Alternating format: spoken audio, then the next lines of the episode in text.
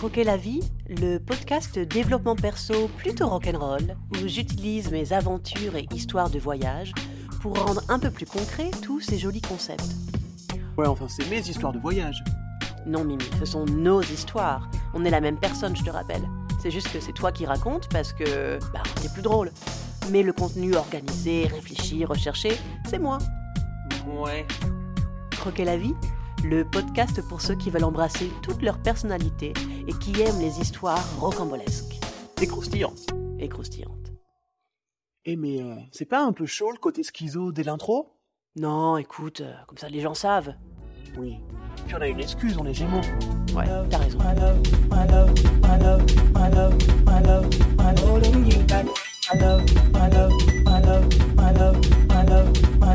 Épisode 25. Connecté à son animalité.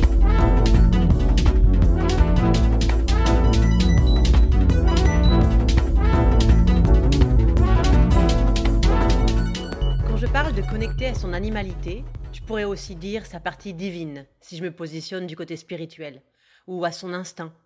D'ailleurs, si j'avais pas déjà fait un épisode qui s'appelle Écouter son instinct, c'est sûrement comme ça que j'aurais intitulé celui-ci.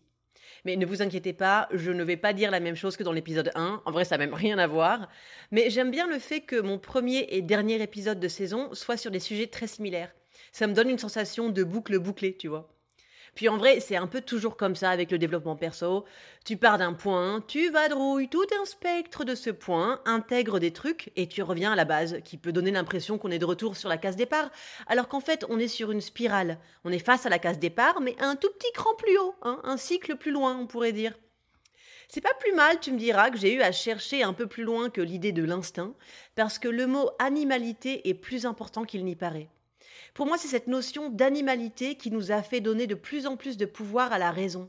Parce que notre ego, c'est l'opposé de notre partie animale. C'est notre capacité à raisonner, se souvenir et surtout établir une définition de nous-mêmes comme une entité séparée du reste. L'ego méprise notre part animale parce qu'il n'a aucun contrôle dessus. Ça lui plaît pas du tout que notre système nerveux est un système autonome qui n'en a rien à carrer de ce qui se passe du côté logique et contrôle mental, tu vois.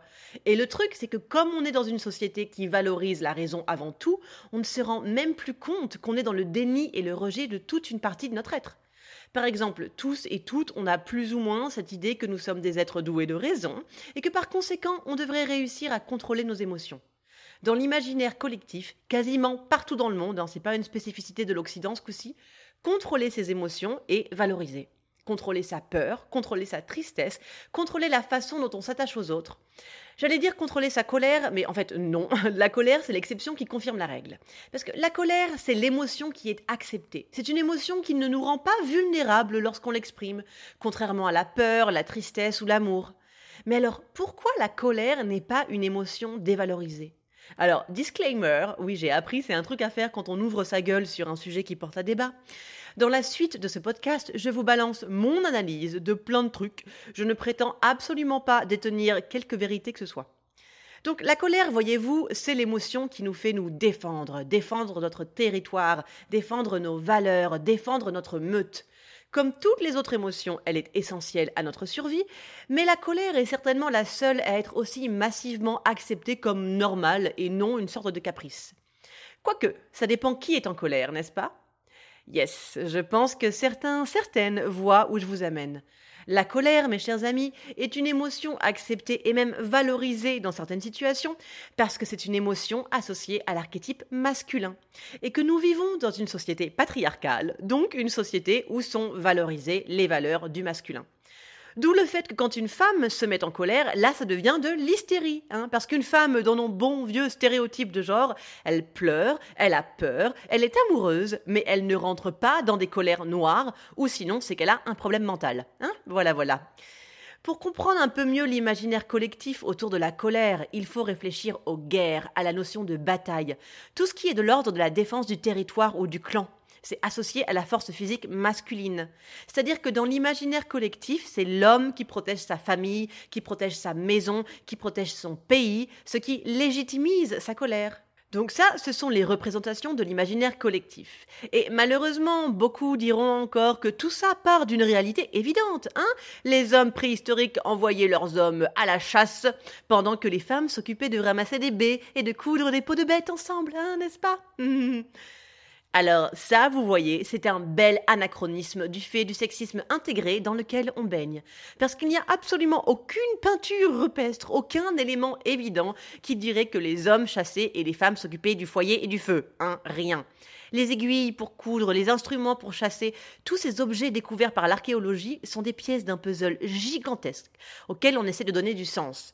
Donc on déduit des choses et on les annonce comme des vérités, alors que ce sont des suppositions. Parce qu'on avait déjà trouvé hein, des sépultures de squelettes de femmes enterrées avec des artefacts de chasseurs. Mais avant les tests ADN, il fallait avoir les os du bassin plus ou moins intacts pour savoir si c'était des ossements de femmes ou d'hommes, ce qui n'est pas si courant quand on parle de tombes vieilles de 10 000 ans. Hein. Donc on continuait à généraliser que les ossements entourés de pointes de lance et trucs dans le genre étaient des ossements d'hommes, hein, considérant les quelques ossements de femmes enterrés avec les mêmes objets comme des erreurs, euh, des cas insignifiants. Sauf qu'avec ces nouveaux tests ADN qui permettent de déterminer le sexe des ossements, on a mis à jour de plus en plus de sépultures de chasseuses. Dans une interview pour France Inter, la spécialiste du sujet Marilène Patoumatis parle d'un squelette de chef de guerre du Xe siècle. Évidemment, on avait supposé que c'était un homme et il était devenu l'archétype du guerrier viking. Sauf qu'en 2017, les tests ADN ont montré que c'était des os de femmes. Et ouais, ils étaient face à une chef de guerre. Je trouve ça assez triste d'un côté qu'il ait fallu tant de temps pour qu'on commence enfin à se dire Mais euh, vous pensez pas que si on trouve des os de femmes enterrés avec les artefacts de chasseurs, c'est peut-être parce que euh, c'était des chasseuses Hein? Bah non, je, ne sais pas, hein, mais. Bref, tout ça pour dire que les archétypes naissent de l'inconscient collectif, mais qu'ils le nourrissent aussi. D'où l'importance de constamment questionner la norme pour ouvrir les yeux sur des éléments qu'on nous présente comme des faits alors qu'ils ne sont que des points de vue. Une des premières fois que j'ai compris à quel point cette déconstruction était complexe, c'est en lisant Le deuxième sexe de Simone de Beauvoir. Celui-ci, je l'ai lu, hein. bon, que le livre 1, mais quand même, rien que cette première partie m'a marqué pour beaucoup de choses. Déjà parce qu'elle démontre des tonnes de points de vue scientifiques et prouve qu'ils ne sont pas fondés, hein, qu'on est finalement toujours face à la bonne vieille nature des femmes et nature des hommes. Et puis c'est surtout dans ce livre que je me retrouve pour la première fois face à cette notion d'animalité. Ah, je me demandais si tu comptais revenir au sujet ou si t'allais juste freestyler sur les hommes préhistoriques pendant 10 minutes. Non mais attends Mimi, euh, depuis quand tu me reproches de freestyler? Ah non mais je te reproche rien, hein, je suis juste surprise, mais je trouve ça cool. Puis d'abord, c'est pas du freestyle, hein, je l'ai écrit. J'ai même un article ou deux pour argumenter mon sujet que je mettrai en référence dans la description du podcast. Non, Simone de Beauvoir, dans sa réflexion sur la position de la femme dans notre société, relève un point qui avait vraiment éveillé mon attention. De par son cycle hormonal, qui va avec la capacité à enfanter, la femme a une connexion à son animalité contre laquelle elle ne peut rien. Tous les mois, notre corps nous rappelle que nous ne sommes pas que des êtres de raison, à coups de shoot hormonal qui nous mettent dans des états émotionnels plus ou moins surréalistes. Et ça, les mecs, vous avez pas. Et à une échelle encore plus grande, tout le process de porter un enfant et lui donner naissance, c'est une connexion à une profonde partie animale. Tout ce qui se passe dans le corps pour amener un petit humain sur Terre est complètement détaché de notre raison. On n'a pas besoin d'y penser pour que ça se passe. Notre cerveau archaïque sait très bien ce qu'il a à faire. Il le fait depuis bien avant que le cortex cérébral n'ait été développé par Mère Nature et son pouvoir d'évolution, donc t'inquiète.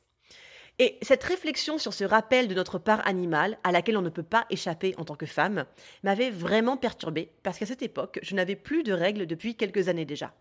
Oui, vous savez peut-être pas, mais c'est une des conséquences courantes des troubles du comportement alimentaire. Ton cycle hormonal se barre en couille et t'as plus de règles. Mes premières années de boulimie, je prenais encore la pilule, donc j'avais des règles, mais je sais plus, ça devait être en 2013, je pense. J'ai arrêté de prendre la pilule et mes règles se sont arrêtées direct. Jusqu'en 2018, au moment où je me suis installée avec le prince de Perse. Je vous promets, alors que j'avais encore des problèmes de boulimie, hein, mais à partir du moment où j'ai déposé mon sac à dos chez lui, mes règles sont revenues. Je trouve cette anecdote trop mignonne et hyper significative de la complexité de ce qui crée notre équilibre. Ça a un nom d'ailleurs, cette interruption des règles chez la femme, la ménorrhée. Je pourrais pas vous dire à quel point c'est courant ou pas, j'ai pas fait de recherche là-dessus, mais j'ai plusieurs copines qui n'ont plus eu de règles pendant un moment après leur avortement, ou d'autres qui n'avaient plus leurs règles pendant la période des examens par exemple. Donc je dirais que c'est pas quelque chose de rare ou peu commun, clairement. Mais bref, donc quand je lis ce truc sur notre partie animale qu'on se prend en pleine gueule tous les mois, je suis un peu dubitative, parce qu'à cette époque, vraiment, je ne comprends pas de quoi elle parle. Parce qu'évidemment, donc durant mes années d'aménorrhée, hein, je n'ai pas de règles, donc je n'ai pas de shoot d'hormones qui revient cycliquement, donc pas de saute d'humeur. Mais quand j'y pense, à l'époque où je prenais la pilule, j'avais des règles, mais j'avais pas de saute d'humeur, et franchement quasiment aucune douleur. Et en fait, à bien y réfléchir, c'est assez logique que l'obsession du contrôle de la nourriture entraîne un dérèglement de notre système reproductif. D'abord parce que mon cerveau archaïque doit bien se rendre compte que mon corps de boulimique ou d'anorexique n'est absolument pas en état de santé pour gérer la production d'un gamin. Mais à un degré un peu plus psychosomatique, je pense que les troubles du comportement alimentaire sont tellement l'expression de cette espèce de fantasme comme quoi notre raison pourrait possiblement un jour nous permettre de ne plus être soumis à notre animalité, que ça, ça me surprend pas tellement que notre corps réponde en mettant en mode off notre système de reproduction. Genre, c'est pas juste qu'il n'y a pas assez de jus dans la machine, c'est qu'en plus la machine fait preuve d'une mauvaise volonté évidente pour survivre, vu comme elle refuse de suivre tous les signes que lui envoie le cerveau pour qu'elle se nourrisse. Hein Mais ça, c'était avant. Depuis 2018, j'ai de nouveau un cycle hormonal naturel, donc pas provoqué par la pilule, et j'ai découvert les sautes d'humeur. Oh my fucking god. Mais c'est donc ça Mais c'est ça dont toutes mes copines parlaient C'est ça, cette putain de pulsion qui remonte de tellement loin dans mes ancêtres que c'est même pas sûr qu'elle me vienne d'un bipède C'est ça, cette connexion à notre animalité dont parlait Simone de Beauvoir. Et je comprends aussi d'autant plus pourquoi elle la pointe comme une pierre angulaire de la construction patriarcale de la plupart des sociétés dans le monde. L'humain étant cet animal doué de raison, la capacité à utiliser la raison pour dépasser notre condition d'animal est ce qui nous a amenés où nous en sommes. Et la femme, de par son cycle hormonal et d'autres spécificités hein, qui vont avec nos chromosomes sexuels XX, eh ben, on se prend des plus gros shoots hormonales dans la gueule. Et on a donc plus d'émotions qui nous sont envoyées par notre cerveau limbique. Oui, la femme est plus émotive et c'est une donnée physiologique. D'ailleurs, si tu ne sais pas comment fonctionne une émotion et pourquoi c'est un réflexe du corps auquel on ne peut rien, écoute l'épisode 24. Mais ces vagues d'hormones que nous envoie notre corps sans que notre raison ne puisse rien y faire, en aucun cas ça nous rend moins capables d'utiliser notre raison. Comme je l'expliquais dans le dernier épisode, le cocktail d'hormones d'une émotion fait effet environ deux minutes dans ton corps. Donc ça va quand même, hein. Mais il n'empêche que sur différents points de l'évolution de l'humanité, ce détail de notre connexion à notre animalité nous a un peu mis sur le banc de touche, hein, clairement. Alors bien sûr, ce n'est qu'un des points de ce que Simone de Beauvoir développe pour essayer de comprendre pourquoi le patriarcat, mais je pense qu'il est très important et surtout pas assez connu et exploré. Parce que pour moi, cette reconnexion à mon animalité est allée de pair avec savoir écouter mon corps sur des besoins aussi simples que l'alimentation ou le sommeil, et franchement, je pars de loin à ce niveau-là, mais aussi écouter mon instinct, ce que j'ose d'ailleurs appeler maintenant ma part divine. Dans la façon dont je vois les choses, ce qu'il y a de plus divin en nous, c'est notre part animale. C'est ce qui fonctionne sans qu'on y pense. C'est la même énergie qui fait germer une graine et fleurir les bourgeons. Quand je parle de part divine, je ne fais référence à aucun dieu en particulier, hein, évidemment. Donc vous appelez bien ça comme vous voulez. Ce que je trouve intéressant par rapport à ça, c'est que les quelques sociétés matriarcales que l'humanité a connues étaient des cultures avec une très forte connexion à la nature et un respect pour cette animalité que la femme rencontre, et qui est d'ailleurs vue comme une connexion spirituelle. On a brûlé les sorcières pour les mêmes raisons que certaines femmes ont pu être vénérées et respectées dans d'autres cultures à cause de ce savoir ancestral des plantes qui ne découle pas de la science des hommes. Les dons psychiques, la connexion aux esprits de la nature et aux entités non visibles hein, en général.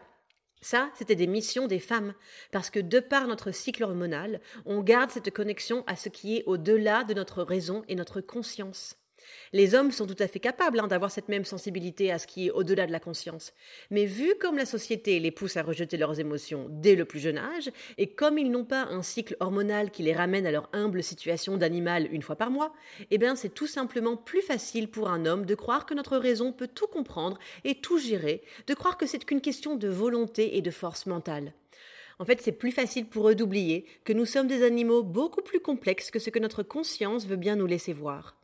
Mais bonne nouvelle, messieurs et mesdames qui, comme moi, ont cru pendant des années et peut-être croient encore que la solution à tout notre acas se trouve dans la force mentale, dans notre capacité à contrôler.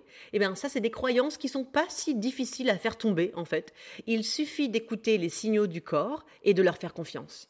Alors la première fois, ça va faire super peur, hein, mais c'est le seul moyen pour que tu intègres vraiment que tu peux faire confiance à ton corps. Et la fois d'après, ce sera encore plus simple, puis encore plus simple, jusqu'au moment où la balance se fait naturellement. Dès que le mental s'emporte, tu reviens au corps. Tu reviens à cette sagesse animale qui est bien plus vieille que ta raison.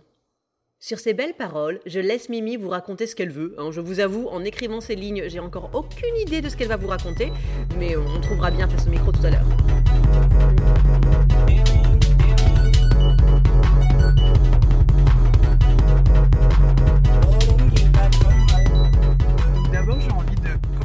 Ce que Malika évoque plus tôt dans le podcast sur mes 5 voire 6 années d'aménorrhée. Donc en gros, à partir de 2013, je ne prends plus la pilule et donc je n'ai plus de règles, plus du tout. Et euh, ce qui est assez intéressant, on va dire, euh, c'est que mes règles ne sont pas revenues quand je me suis sorti de la boulimie, mais quand je me suis installé chez le prince de Perse. Donc ça c'était en donc décembre, ouais, euh, décembre 2017, après ma saison 2017, euh, quand je me souviens voilà, que je, vide mon sac à dos dans les tiroirs chez lui et, en n'ayant aucune idée de combien de temps je vais rester là et de, qu'est-ce qui va se passer quoi. C'est juste c'est ce qui me paraît le plus euh, évident à faire. Euh, si vous voulez en comprendre plus un peu sur euh, cette décision, euh, je j'en parle pas mal dans l'épisode numéro 4 qui s'appelle glande pinéale et illumination. L'illumination étant de, m'installer avec lui, en tout cas de, de m'investir dans ce qui se passait avec lui. Et donc mes règles sont revenues dès que je me suis installé. Alors, ce qui est intéressant d'ailleurs, c'est encore un autre point, c'est que mais j'avais eu des règles pendant les deux mois où on avait voyagé ensemble justement Thaïlande et Cambodge.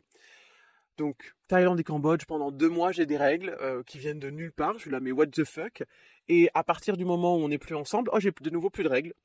Donc je me, souviens que je me, évidemment, je l'avais remarqué. Je là, bon, c'est rigolo, ok, j'ai eu deux mois de règles, bon, pourquoi pas. Et du coup, je pense que c'est pour ça que j'ai d'autant plus remarqué quand mes règles sont revenues le mois, enfin voilà, à partir du moment où je me suis installé chez lui, parce que je me suis dit ah ouais, ah ouais, il y, a vraiment un truc quoi. Il y a vraiment un truc. Mon corps, mon corps, il me dit, tu veux voir là où tu es, là où ta vie est saine, euh, là où euh, tu es dans l'équilibre et donc ton système hormonal fonctionne bien? Voilà, hein, la direction elle est là, elle est facile. Donc voilà, pour moi il y a, clairement un peu de, ce côté euh, presque, enfin magique, mystique, euh, bizarre, euh, enfin de mon corps qui est revenu à la normale à partir du moment où j'étais avec lui. Et, pour moi en fait, je pense que hum, c'est une très belle image de cette idée que notre cycle hormonal, les femmes, c'est donc notre connexion à beaucoup de choses, mais aussi donc à notre part féminine, hein, clairement. La part féminine, c'est la douceur. Ça, tous les humains ont une part féminine et une part masculine, hein, d'accord? On est, on est clair là-dessus? Mais donc, nous les femmes, notre connexion à, la part, notre part féminine, donc euh, la douceur, les émotions, tout ça, c'est aussi beaucoup en lien avec notre cycle hormonal. Enfin, ça, ça évolue avec notre cycle hormonal. Et je pense que j'avais, je rejetais avec une telle force, une telle force, tout ce qui était de l'ordre de, des énergies féminines, que comment est-ce que tu voulais que mon corps il puisse fonctionner? Comment est-ce que tu voulais que la partie la plus euh, sacrée féminin de mon corps puisse fonctionner en fait? Je pense que en acceptant donc d'être en couple, hein, de, de m'installer chez le prince de Perse, c'était accepter d'être en couple. Euh, après, mais un, comme je le dis souvent, 14 euh, années de célibat où il y a eu un an de couple au milieu, mais c'est tout. Donc c'était vraiment, euh, j'étais, c'était hum, aller vraiment en dehors de ma zone de confort, de non seulement me dire ok maintenant je suis en couple, mais en plus on va vivre ensemble et en plus je viens dans ce pays sans papier pour vivre avec lui, tu vois. Donc il y a quand même plein de données qui font, hum, qui sont tellement parce que j'ai l'habitude de faire. Et puis je pense que du coup ça allait avec hum, baisser les armes, baisser les armes, baisser les armes avec moi-même. En en, acceptant de dire ok là il y a peut-être quelqu'un qui me fait du bien, quelqu'un où je me sens euh, aligné et en paix. Euh, peut-être qu'en fait j'ai plus besoin de ne compter que sur moi constamment. Peut-être qu'en fait j'ai le droit et que c'est possible et que c'est peut-être même sain et humain de compter sur quelqu'un d'autre. Et je pense que c'est ça. Hein. Enfin, il y a plein de choses en même temps, mais voilà, mes règles, qui sont revenus, je pense que c'était quelque chose d'une part de mon inconscient où il y avait le ok, baisse les armes. J'accepte la douceur. Et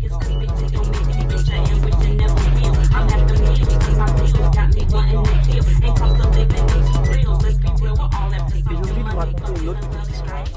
Donc c'est sur cette idée de, la colère, l'émotion de la colère. Parce que c'est important de comprendre que c'est aussi grâce à la colère que euh, on peut prendre des décisions qui sont bonnes pour nous et, euh, et, vraiment faire en sorte que on se respecte et que les autres nous respectent. Donc quand j'étais en première année de master, je m'étais trouvé une compagnie de théâtre pour laquelle j'étais donc l'assistante euh, du directeur artistique. C'était une toute petite compagnie. Et c'était un couple en gros la compagnie quoi. Et donc on partait avec le couple et leur gamin pour Avignon. Et il y avait deux autres acteurs.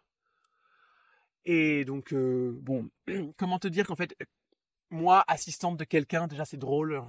Mais bref, pendant tous les mois de stage où j'étais à, la fac à Paris et à préparer Avignon avec le directeur artistique, ça se passait. Et en fait, c'est l'arrivée à Avignon a été l'arrivée de la réalité euh, du market, du, marché du théâtre, euh, de l'image qu'il faut savoir donner.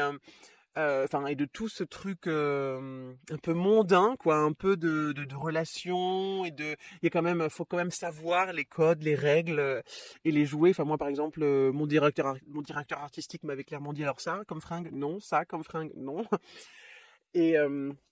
et puis il y avait eu d'autres petites malentendus par exemple. Donc moi je, considérais que je donc je, faisais la billetterie je flyais hein, évidemment toute la journée comme tout le monde à Avignon. Euh, puis on avait aussi quand même euh, des trucs avec la presse ceci cela. Donc euh, je considérais que quand j'avais fini mes heures avec avec la compagnie je pouvais bien faire ce que je voulais. Et pour moi ce que je voulais c'était aller retrouver les artistes de rue m'acheter une 8-6 et passer ma soirée à danser avec les musiciens performer dans la rue et voilà quoi. Sauf que on avait dû me voir, donc déjà j'avais déjà eu des remarques par rapport au fait que quand même euh, dit son assistante euh, qui se faisait voir à boire des 8-6 avec les artistes de rue c'était moyen, mais bon pareil je vous l'avais dit, euh, oui bah on s'en fiche, enfin je fais ce que je veux quand je suis pas sur mes heures de boulot, je suis déjà sous-payé. Et en fait ce qui s'est passé c'est que de par mes danses de rue, quelqu'un m'a repéré. bah en fait c'était quelqu'un qui un, homme qui a joué dans, le même théâtre où était ma compagnie. Donc le mec, il avait dû me voir euh, à la billetterie, puis après il m'avait vu euh, danser, et donc il m'avait dit j'ai besoin d'une danseuse, j'ai besoin d'une danseuse, est-ce que tu pourrais être la danseuse? Puis c'était même pas tous les jours qu'il y avait ce truc, son spectacle. Et je suis bah carrément quoi. Donc j'en parle à mon directeur de, de compagnie et qui me dit directement ah mais c'est complètement impossible. C'est complètement impossible. Il me dit, tu ne peux pas être mon assistante et danser dans euh, une pièce de théâtre, en plus qui est dans le même théâtre, donc euh, les gens ils vont te voir sur scène être l'assistante, c'est pas possible quoi.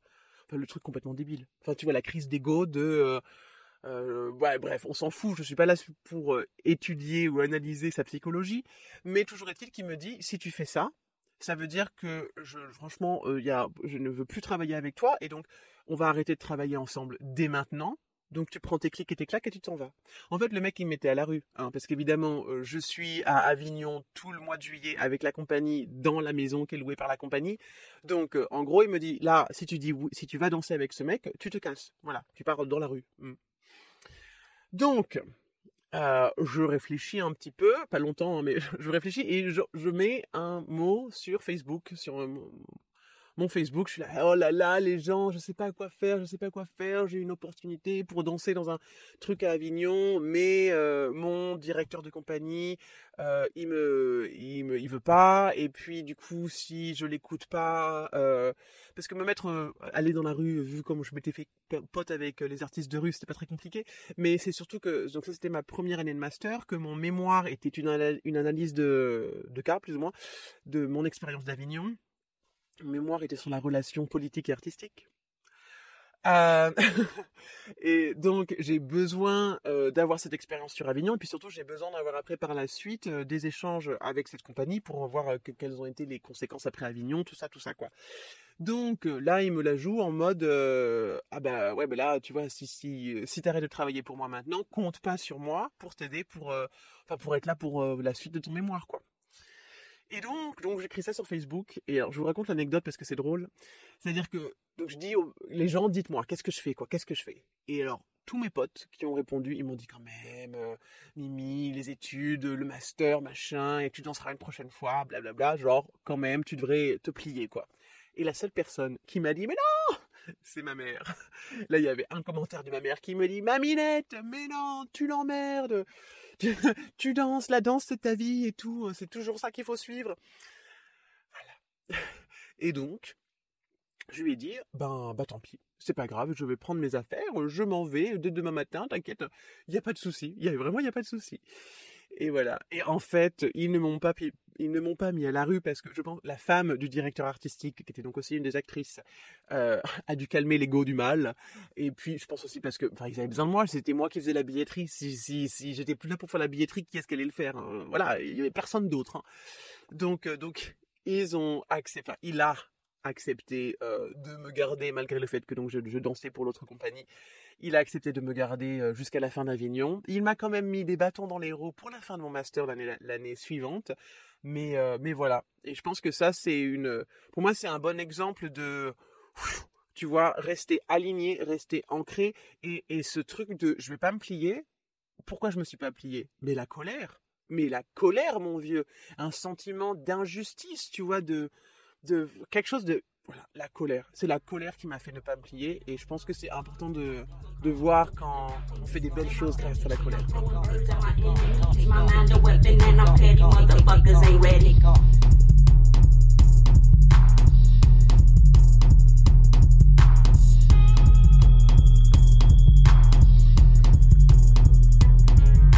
Croquer la vie, c'est fini pour aujourd'hui. Putain, mes loulous, j'arrive pas à croire que je suis arrivée à la fin de cette liste de 25 épisodes que j'ai écrite il y a 6 mois quand j'ai commencé ce podcast. Enfin, j'ai encore un épisode spécial prévu la semaine prochaine sur l'ayahuasca. Donc si c'est un sujet qui t'intéresse, ne loupe pas ces derniers podcasts. Enfin, j'aurai sûrement un autre spécial épisode en fait avec une interview cette fois pour conclure en beauté. Mais là, comme c'est les vacances, c'est un peu compliqué pour qu'on arrive à se caler. Donc euh, c'est dans les plans, mais je sais pas trop quand. Du coup, vous savez quoi? Je vais vous épargner le blabla, abonnez-vous et les étoiles et tout le tintouin là pour ces trois derniers épisodes. Je vous mettrai quand même le lien de ma page Insta dans la description du podcast, hein, parce que bon, on ne sait jamais, mais c'est tout. Franchement, la petite vingtaine de personnes qui écoutent mon podcast chaque semaine, je vous vois et je vous remercie. Ça fait plaisir parce que ça veut dire que c'est pas que ma mère et trois potes quoi.